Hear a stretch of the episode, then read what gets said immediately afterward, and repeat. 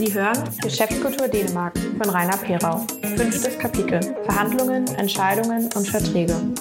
Vier Nordeuropäer kommen als Schiffbrüchige auf eine einsame Insel, auf der nichts als ein bisschen Wald steht. Was machen sie? Antwort. Der Finne fängt an, die Bäume zu fällen, der Däne verkauft sie. Der Norweger setzt sich in den Wald und schreibt ein Lied. Und was macht der Schwede? Er sagt zwei Jahre nichts und beschwert sich dann, dass er den anderen noch nicht vorgestellt wurde. Diesen Witz hörte ich vor Jahren in Malmö von einem Schweden. Aber man kann darin gut das Bild der Dänen bei ihren skandinavischen Nachbarn und vermutlich auch das dänische Selbstbild sehen. Neben dem, was über die Eigenschaften der anderen Nordeuropäer gesagt wird, schreibt er den Dänen gute Verkäuferfähigkeiten zu. Manager aus Nordic Headquarters, die den gesamten nordeuropäischen Markt bearbeiten, bestätigen, dass Dänen gute Vertriebler und damit gute Verhandler sind. Dänen blicken auf eine lange und erfolgreiche Kaufmannstradition zurück. Das lässt sich unter anderem auch am Namen der Hauptstadt Kopenhagen, Kaufmannshafen, ablesen.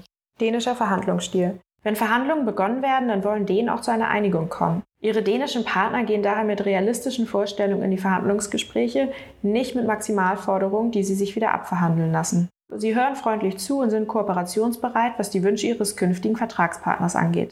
Es ist ihnen klar, dass der Vertrag am Ende zu beidseitigem Vorteil sein muss. Kooperationsbereitschaft ist mit die wichtigste Eigenschaft, die Sie selbst mit in die Vertragsverhandlungen nach Dänemark bringen sollten. Sie wird in der dänischen Gesellschaft schon von Kindesbeinen an geprobt und durchzieht das Geschäftsleben. Wer nicht kooperationsfähig ist, kann keinen Erfolg haben. Und Kooperationsbereitschaft bedeutet in Vertragsverhandlungen vor allem eins. Flexibilität. Denken Sie also über Vorschläge, die man Ihnen unterbreitet, gründlich nach und lehnen Sie nichts vorschnell ab. Wenn der Ton immer freundlich ist, wissen Ihre dänischen Verhandlungspartner doch genau, wo die Grenzen sind, an denen das Geschäft nicht mehr vorteilhaft wäre. Zitronen Prasel, die Zitrone ist ausgepresst, lautet der passende Ausdruck in der dänischen Sprache.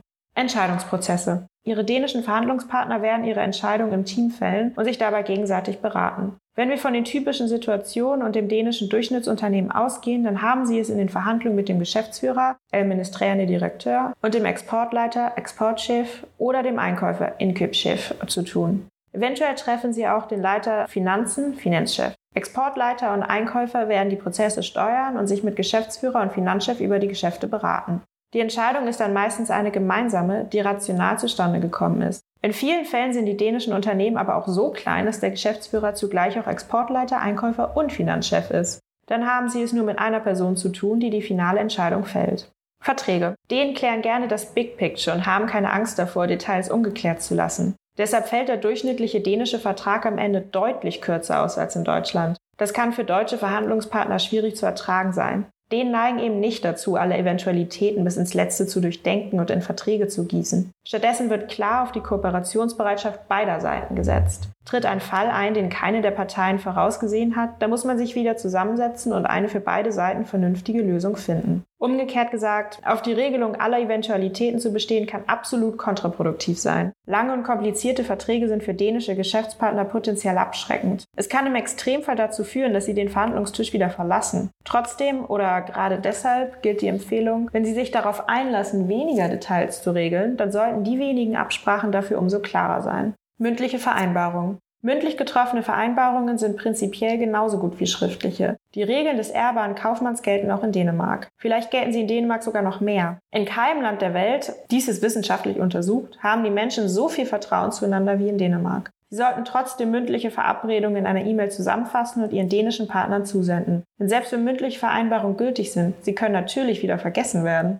Vertragssprache. Im internationalen Geschäft werden Verträge oft einfach auf Englisch verfasst. Hierfür muss gewarnt werden, selbst in der Beziehung zwischen Ländern, in denen relativ ordentlich Englisch gesprochen und geschrieben wird. Verträge sind zu wichtig, um halb verstanden zu werden. Es geht aber nicht nur um das richtige Verständnis, sondern auch um unterschiedliche Rechtsbegriffe je Land. Ein Eigentumsvorbehalt auf Deutsch ist etwas anderes als ein Eindommsvorbehalt auf Dänisch. Das britische Recht versteht unter Retention of Title einen dritten Sachverhalt. Solchen Missverständnissen können Sie entgehen, indem Sie Verträge zweisprachig aufsetzen lassen. Verträge ans dänische Recht anzupassen bedeutet dabei nicht nur, die deutschen Regelungen zu übersetzen und mit dem dänischen Recht konform zu machen. Es bedeutet insbesondere auch, die oftmals ausführlichen, langen und schwer verständlichen deutschen Bestimmungen in eine für Dänemark übliche Sprache umzuwandeln. Wichtig ist daher immer auch die richtige Unterstützung durch Anwälte, die sowohl beide Sprachen als auch den Unterschied zwischen Eigentumsvorbehalt und Eindommsvorbehalt kennen. Lassen Sie sich bitte nicht von Anwälten beraten, mit denen Sie nicht in Ihrer Muttersprache kommunizieren und die nicht Ihr heimisches Rechtssystem kennen. Die AHK Dänemark kann Ihnen den richtigen Anwalt für Ihr Thema empfehlen.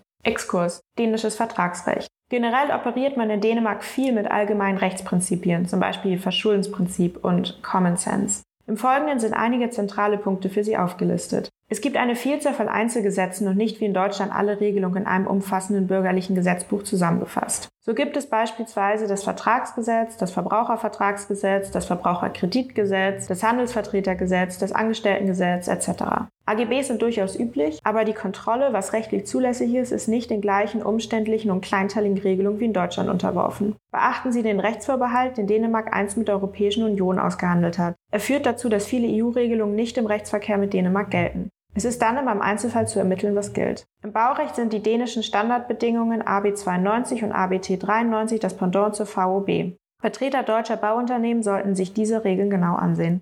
Vielen Dank fürs Zuhören. Für mehr Einblicke in die deutsch-dänische Geschäftswelt abonnieren Sie unseren Podcast und schauen Sie auf unserer Website unter www.handelskammer.dk vorbei. Bis bald!